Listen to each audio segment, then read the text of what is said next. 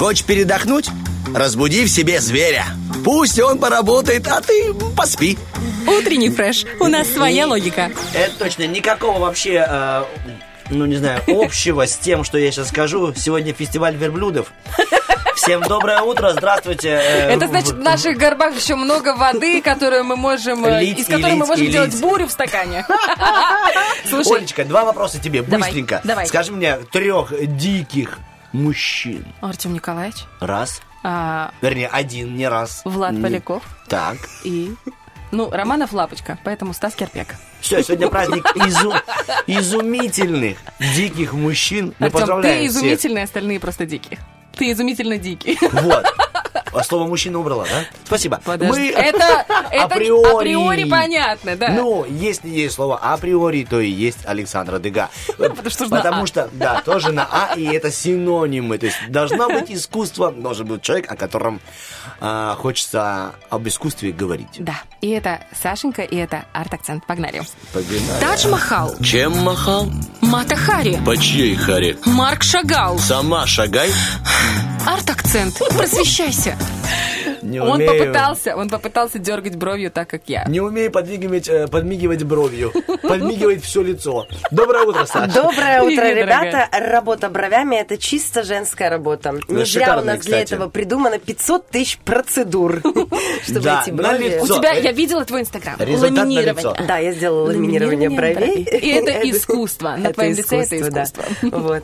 В общем, знаете, чтобы утром... Этот растерянный Ну взгляд, Артем? Николаевич. Может быть, Я просто не ламинировал только услышал. паспорт.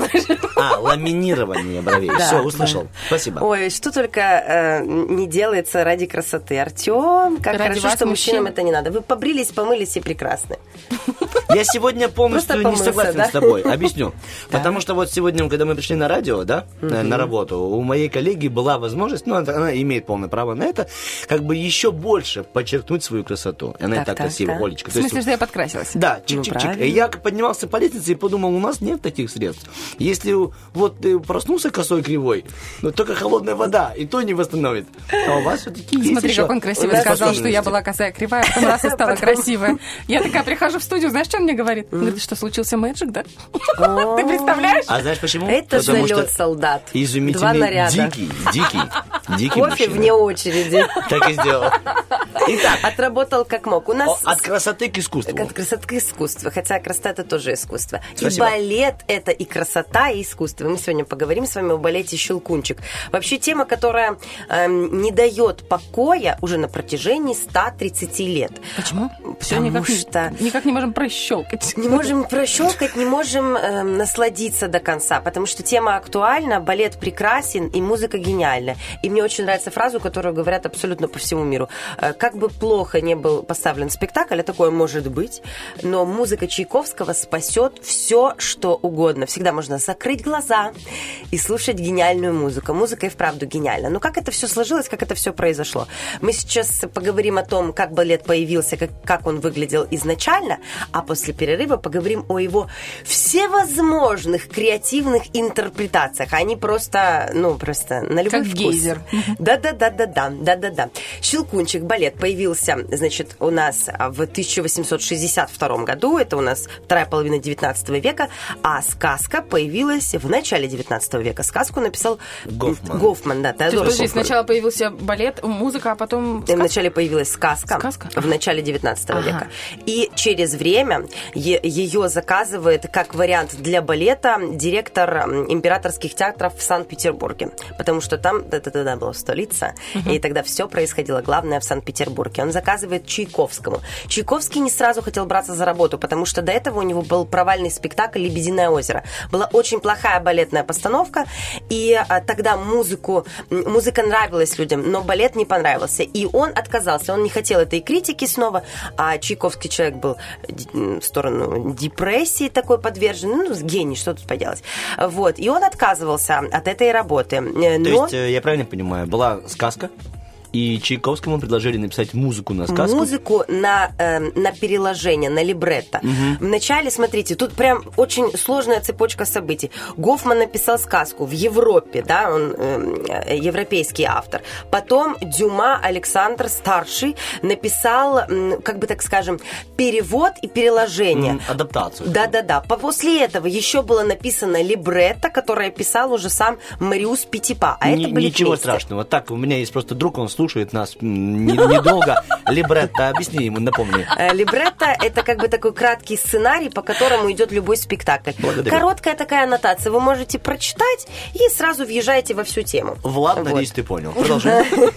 Ну или краткое содержание, если, если быть совсем простым языком изъясняться. Значит, э, сам Мариус Пятипа, а это знаменитейший балетмейстер, который приехал в Россию и... эм, знаете, такую выстроил гениальную карьеру. Вот он в России больше прожил, чем в родной Франции. И его, э, как бы все в России прекрасно знали, ставил он постоянно балеты. Он берется за написание либретто и очень точной балетмейстерской композиции, экспозиции. Это значит, что он прописывает каждый номер, сколько будет тактов, какие-то будут костюмы, как будут выглядеть артисты. И таким образом Чайковский соглашается на эту работу, потому что иначе он писать не хотел. Ему нужно было точно понимать, каким балетмейстер должен Видеть спектакль видеть по итогу, да? спектакль. И вот это была идеальная комбинация. Двух гениев, к ним еще сейчас будут присоединяться постепенно другие. А Чайковский пишет музыку, музыку он пишет м, долгое время, и во время этого периода у него происходит несколько событий тяжелых в жизни. Он, э, и одно из позитивных, он отправляется в Америку, в США, открывает Карнеги Холл, а это одна из лучших концертных площадок мира. Это Чайковский? Чайковский. Открыл Карнеги Холл? Да, его пригласили на открытие. Обалдеть. Ну, потому что он гений. И а, потом у него умирает его любимая родная сестра.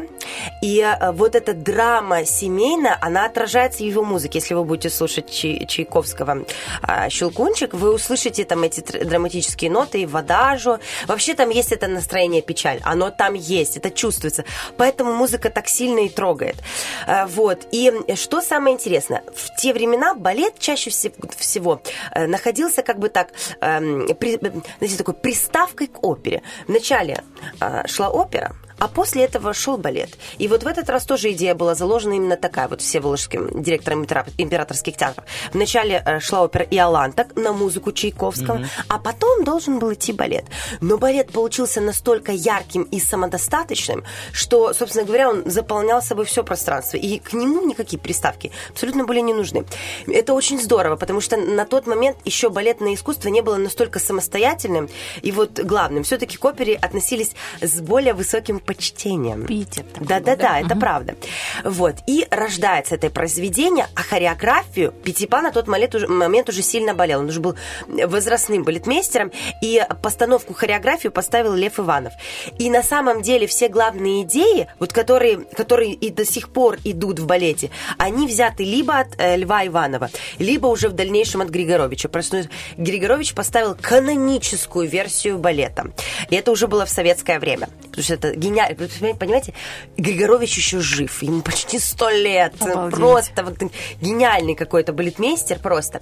Но что хочется сказать про саму сказку. Значит, смотрите, вы когда будете смотреть или читать аннотацию, вы начнете путайтесь, путаться в именах. А это произойдет сто процентов. Потому что в оригинале у Гофмана есть девочка Мари, вокруг которой разворачивается история. У нее есть кукла Клара, у нее есть брат Фриц. Не Фритц, а Фриц с буковкой Ц на конце. И, Картофель, естественно... картофель фриц. Да, и, естественно, там есть Дроссельмейр, это ее крестный дядя, который он же волшебник. И, естественно, есть Мышиное царство. Это если так вот очень-очень кратенько. Что происходит в дальнейшем? Балетмейстеры начинают упрощать и убирать лишнее. Значит, фриц у нас пропадет в советское время, потому что звучит это Да-да-да, похоже на с немецкий. налетом. Мгм. А, уходит куколка Клара, потому что она тоже является... Украла она кораллы. кораллы. Понимаете, да? Кораллы, да. И Мари становится Машей, потому что в А. советское время сказка должна стать родной. И Да, она ада- адаптировать под да, да, да, да, зрителя. да, да, да, да, да, да. Все должно быть понятно, все должно быть очень удобно варимо. У Григоровича чем такая потрясающая постановка? Он м, максимально все пересмотрел. Впервые рождаются те самые костюмы, которые мы с вами знаем. Щелкунчик в каком костюме? Красненьким. В красном. Это произошло когда? Когда ставил Григорович. Потому что Си- э, Симон Версаладзе... Гусара, наверное. Это художник по костюмам, который э, ставили, вот понимаете, в те времена балетмейстеры ставили ровно на этого артиста. Сейчас тоже такое происходит, просто много составов. А на тот момент ставили ровно на артиста. Первыми исполнителями были Владимир Васильев и Екатерина Максимова. И для того, чтобы подчеркнуть фигуру Васильева, удлинить его визуально, был придуман этот красный костюм с высокой посадкой талии, чтобы у него летели ноги. Он блондин, понимаете, акцентировать все лучшие моменты, сделать его максимально прекрасным. Ведь Щелкунчик это кукла, которая благодаря волшебству оживает. И еще были придуманы разные фишки. Допустим, должна каким-то образом на сцене, когда происходит волшебство, расшириться комната и вырасти елка. И это действительно происходит благодаря вот таким сценическим фишкам. А вообще балет обожают во всем мире, и в Америке его ставят, и вообще считается прям э, месяц щелкунчика, прям целый. Рождественский, да, Да, какой-то? да, Ага. и там елка вырастает аж до 30 метров. То есть стоит себе маленькая елка в комнате, и потом она вырастает. Я когда видела балеты, которые вот постановки в Кишиневе в Одессе, там происходит так. Там такая сетка, вуаль, и за ней находится большая елка, и ты ее немножечко простреливаешь. И вот потом вуаль поднимается, и ты видишь уже готовая елка. А в, а в Америке и в России елка действительно визуально растет. То есть это техническая такая прям сложная работа. И в Щелкунчике всегда принимают участие огромное количество людей. Вот просто приведу пример. Я не поленилась, перечитала миллион тысяч статей. Значит, допустим, э, в одном нью-йоркском балете только 57 работников кулис, за кулисами, 50. работники сцены. Более 60 музыкантов, более 150-200 костюмов и 200 примерно артистов балета, из которых 120 это дети, дети, потому что там же есть номера, которые танцуют только дети, и а, 30-метровая елка. Вот это вообще нереального масштаба работа. И это все транслируется А вот с конца декабря. координация? Да, Координация нереально. этих всех нереально. Это очень сложно. людей. И м, световик чуть-чуть любит. Световик после дня рождения. Все. Тогда делаем маленький люфтик, да, и Уходим э, чуть-чуть добавим, да. да. А вернемся мы, расскажем о том, Как э, перерабатывают в современное время саму э, традиционную сказку. Cause ever since then you've been on my mind. You gave me that look and suddenly I felt new. Now I'm watching my phone late into the night. It's been days, I hate to wait. I guess that we're both too shy to call up. I wish you'd speak your mind and tell me that you also want me closer. Cause baby, when I think about you, I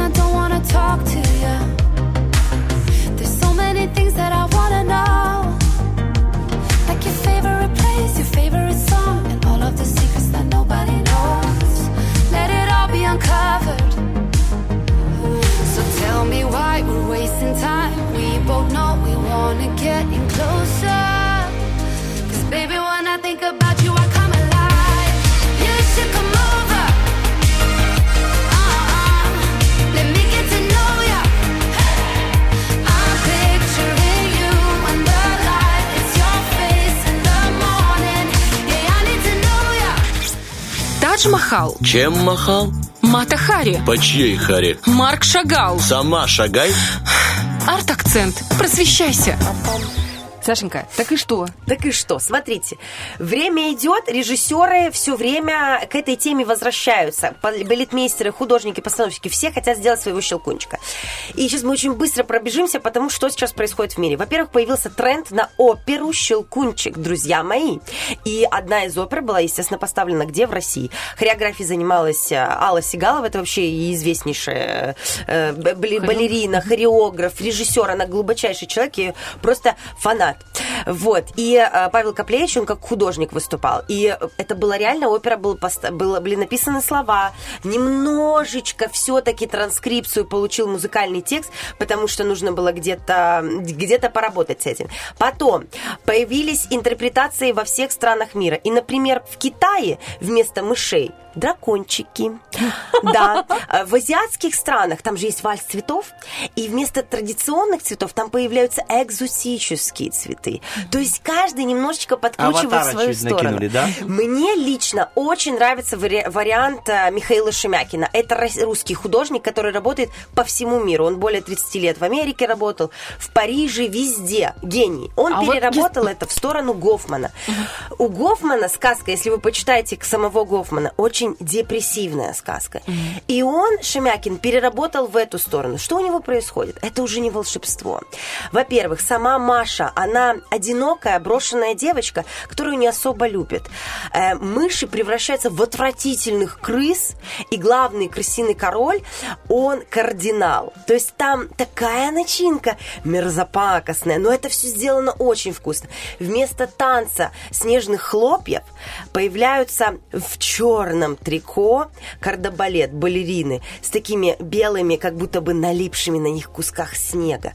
Музыка, по идее Шемякина, была немножечко, и вот Константина Симонова, который делал хореограф, была немножечко ускорена. И хореография не кажется светлой, а кажется агрессивной, как будто бы нападают на них. Мышиные танцы, они вот крысины, они максимально зверские. В традиционной сказке это все происходит очень быстро. Это борьба, и как бы побеждает Машина туфелька. Маша бросает свою туфельку в крысиного кокоря, он как бы пугается. А здесь все в заправду, все действительно страшно, это настоящий бой.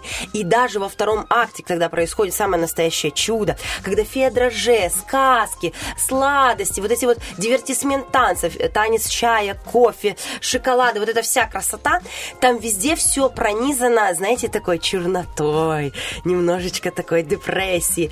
И- Пришел к нам в студию светлый человек. а я светлый человек, мне просто нравятся разные интерпретации. А него- представляете, если бы в Приднестровье делали? У нас Во была бы- Владимировке. у нас была бы это, это, танец эм, поленты, потом танец муждея, танец... А Знаешь, крысы каждый- были бы твоими этими андаторами. Ой, Внутри. пошли, да, Внутренний, внутри, в танец. И это очень интересно. И что самое, э, всегда позитивный финал, да, Э, э, как бы принц целует э, Марии, все прекрасно, кульминация просто душесчипательна. Что делает Шемякин? Он э, делает вот что, он в конце на сцене вырастает огромный торт, это же конфитюренбург, финал происходит в сказочном царстве сладостей. Там вырастает у него огромный торт, на котором Щелкунчик и Мари э, марципановые куклы, то есть они застыли. И что происходит дальше? Э, На этом финале вылазят крысы, которые начинают подъедать этот торт. И ощущение Ужас того, какой. что он рухнет. И вообще апокалипсис такой Ещё на этом сказочный. завершается? Да. Фу, пошли Понимаете, как. Шемякин? У кого-то вообще Мария это сирота. То есть все режиссеры отрабатывают эту сказку через призму себя. Они ее как-то пропускают. Но музыка прекрасного Чайковского, она дарит вот это вдохновение. Есть даже джазовая вариация спектакля «Щелкунчик». В общем, не успела я большую часть вам рассказать. Я знаю, ничего. что Плющенко вместе с Яной Да, Рудковской есть, поставили есть. ледовое шоу, Ледовое шоу. Есть еще и участвует их сын. Конечно, а кто кроме сына? Вот. Еще есть а, фильмы на эту тему. В общем, вариаций миллион. Потому что гениальная музыка и очень интересная сказка. Ведь здесь же гла- главная какая фабула? Борьбы добра со злом. И побеждать должно волшебство. Maybe. Может быть, когда-нибудь, когда-нибудь и прекратится эта рубрика, но мы будем стоять, чтобы она была всегда. Саша Дга, утренний фреш, мы слетаем из студии. Утренний фреш. Уф, какие